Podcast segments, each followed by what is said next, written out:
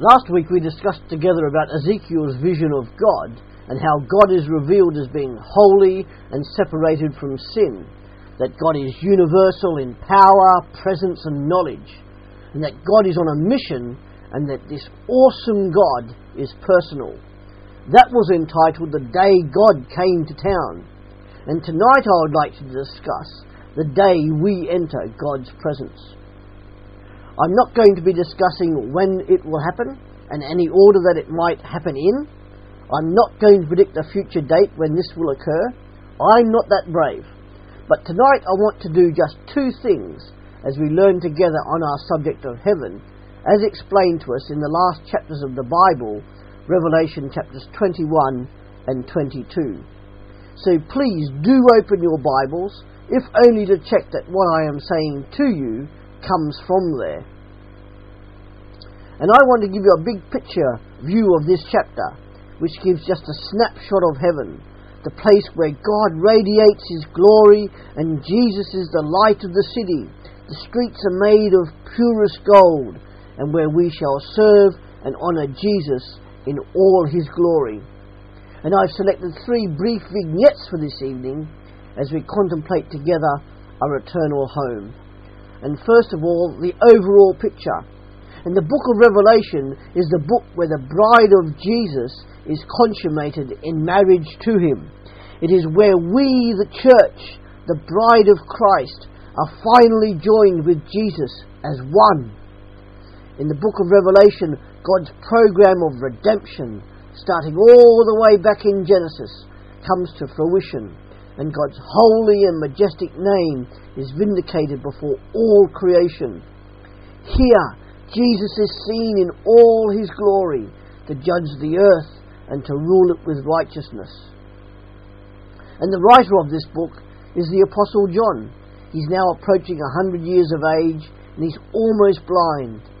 John was, in all probability, in exile on Patmos, put there by the Romans due to his effective witness for Christ and Patmos was where the Romans banished criminals and political offenders.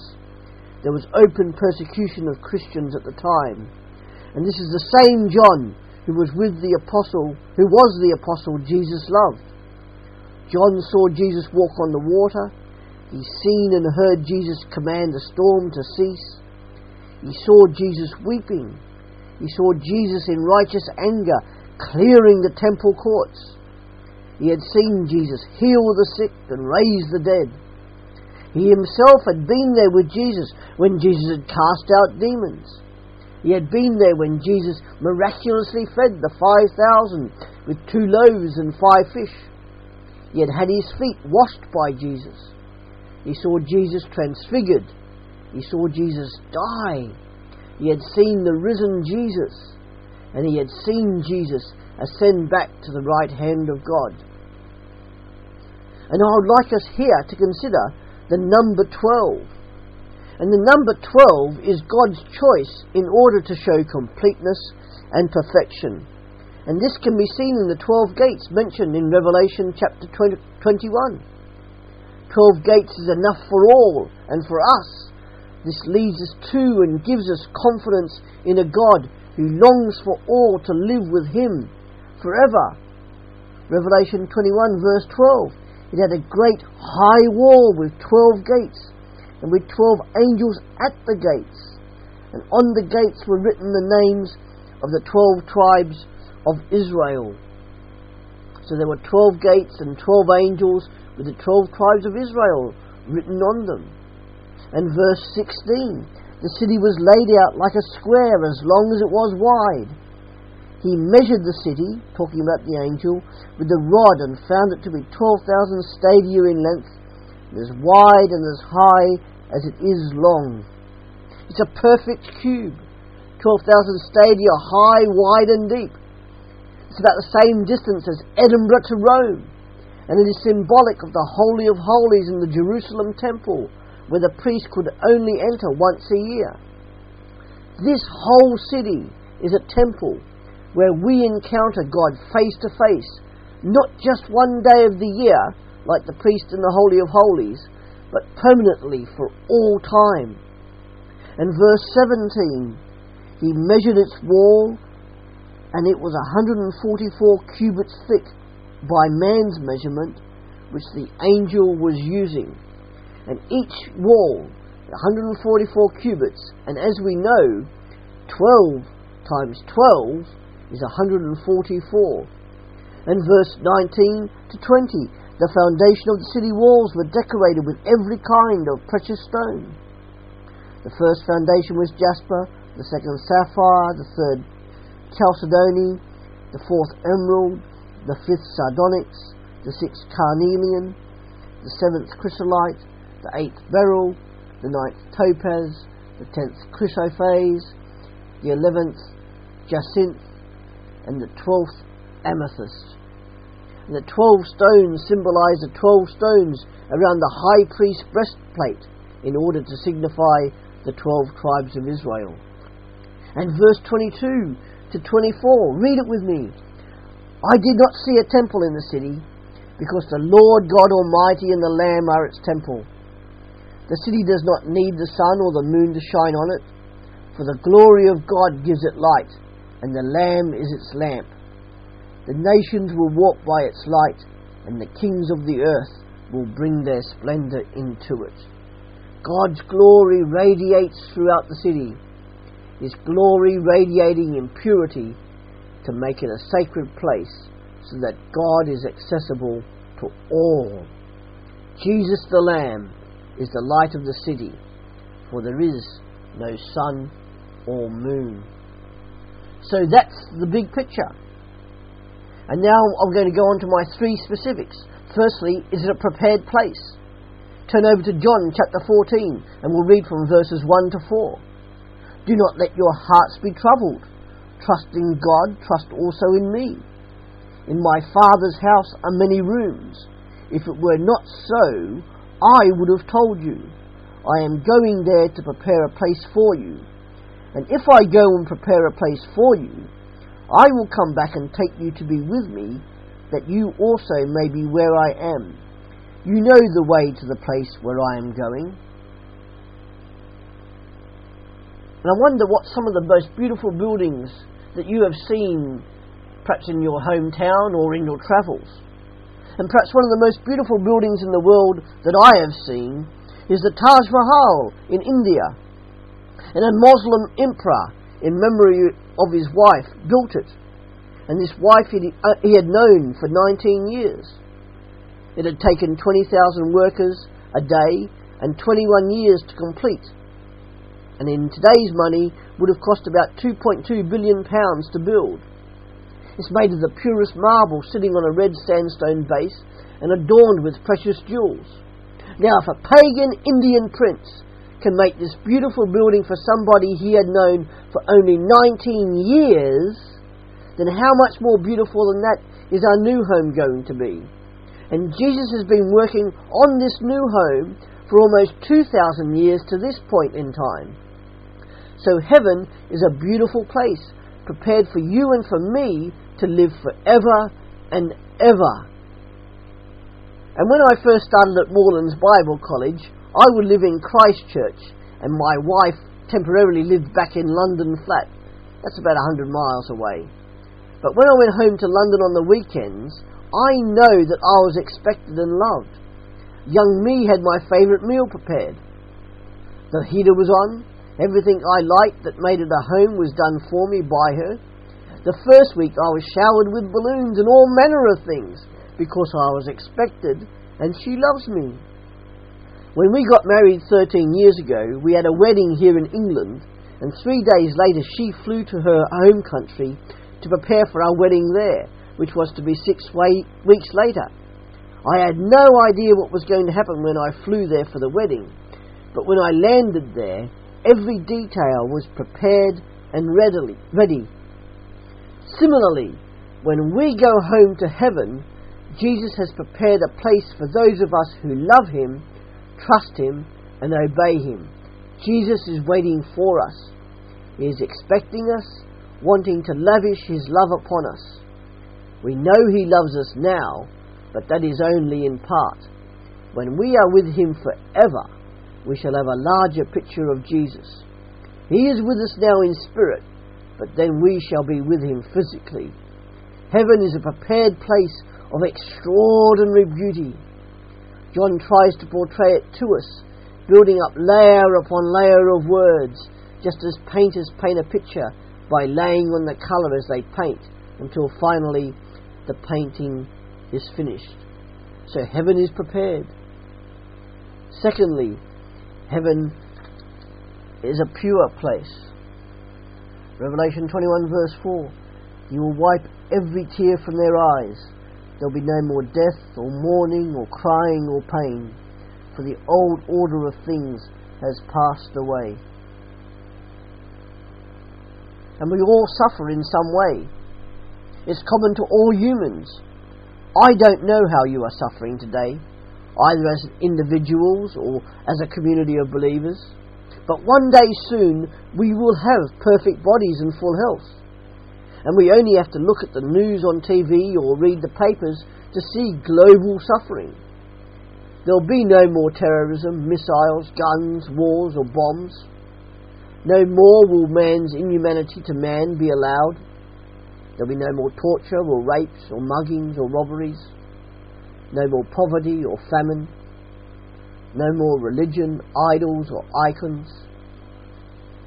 No more gossip, fornication, adultery, lying, or debauchery.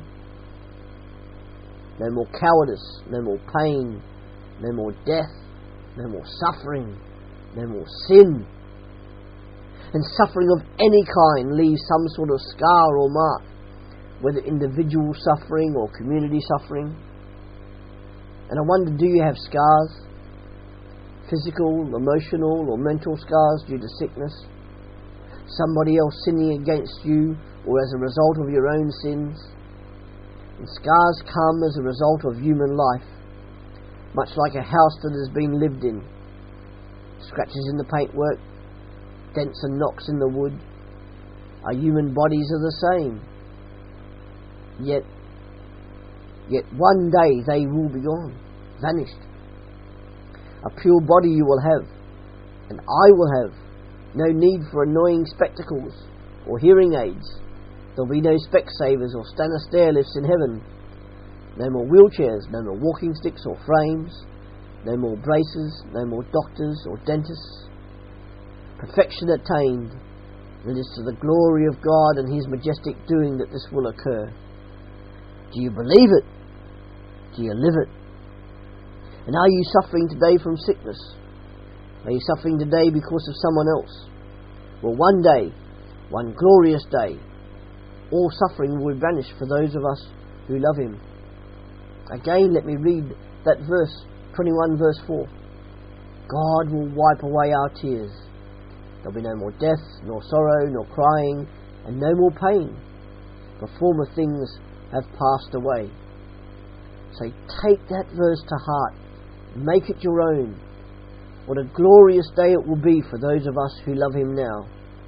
God Himself wiping away our tears. It'll be a place where we live the fruit of the Spirit for eternity. A place where love, joy, peace, long suffering, kindness, goodness, faithfulness, gentleness, and self control are permanent and universal.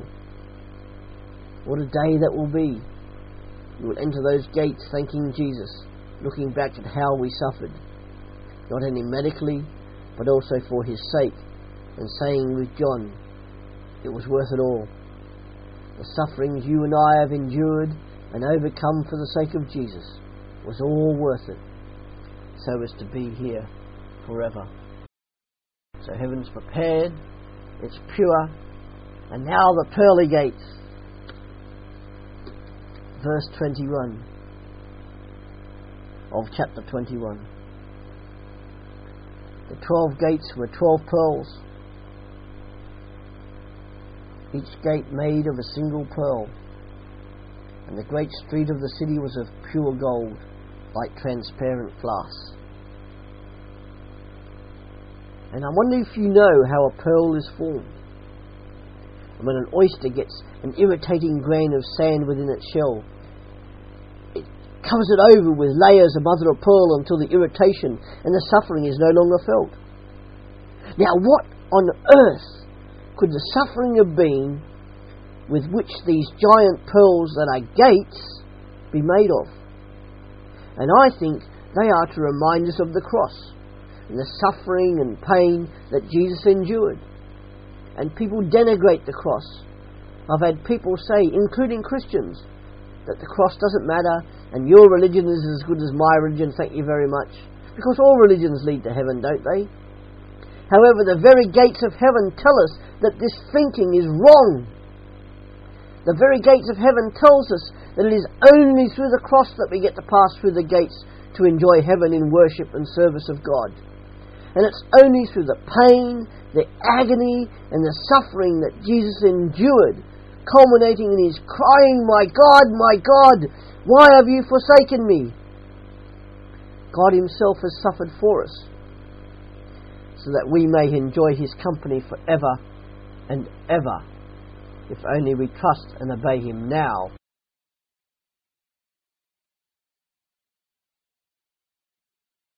And have placed our faith in Him while we are here on earth.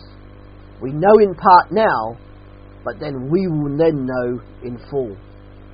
And this makes the sins that we commit while we are here on earth trying to follow Him even more serious. And sometimes we take a rather blase attitude to sin, don't we? Don't know if you're like me, but we excuse it as only a little sin and it doesn't really matter. And each time we sin as believers, it is as if we are spitting in the very face of Jesus. Our desire should be to be Jesus and to be like Him. I long to be perfect when I mistake a sin, then I, I cry out in frustration to be perfect now. However, I also know that God is taking off my rough edges to continue making me purer, more like His Son Jesus, each day, under the power and direction of the Holy Spirit. I won't be entering heaven because I'm Australian, although I consider that a very close second. You won't even be able to claim your entry into heaven by showing your passport that shows you're a British citizenship, let alone a member of the European community. And even more surprising to some across the Atlantic, I'm sure, is that if you're American, your passport won't even let you in. No, we can only enter heaven, our new home, through the cross. When we first decided for Jesus and turned over our lives to Him, that is when our eternal life with Him commenced. So we've seen the big picture.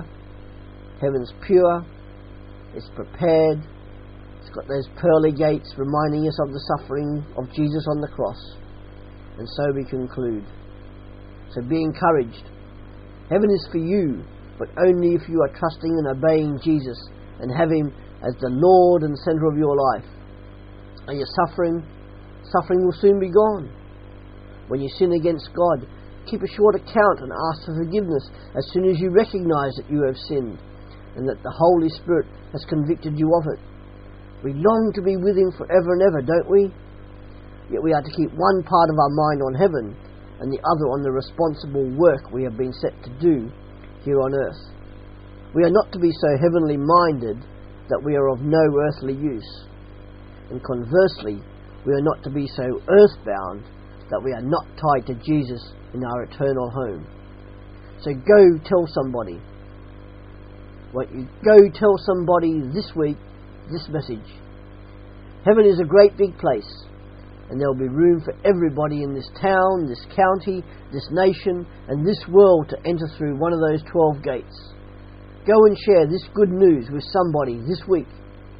And if you happen to be here and you aren't yet a believer and follower of Jesus Christ, then please make yourself known to Philip or one of the other leaders who would be glad to speak to you more about this Jesus. Now you can follow him this very minute. What now can we say? Chapter 22, verse 14 and 17. Blessed are those who wash their robes, that they may have the right to the tree of life, and may go through the gates into the city the Spirit and the bride say, Come. And let him who hears say, Come. Whoever is thirsty, let him come. And whoever wishes, let him take the free gift of the water of life. trust Him, live a life worthy of Him. Verse 20 of chapter 22 He who testifies to these things says, Yes, I am coming soon. Amen. Come, Lord Jesus. Look for His coming. He's coming back for us soon. How and what for are you trusting in Jesus today? How are you living a life worthy of Him today? And in what way are you looking forward to Jesus coming again? Because He's coming again soon. I finally conclude with this quote from C.S. Lewis's last book of the Narnia Tales, The Last Battle. But the things that began to happen after that were so great and beautiful that I cannot write them.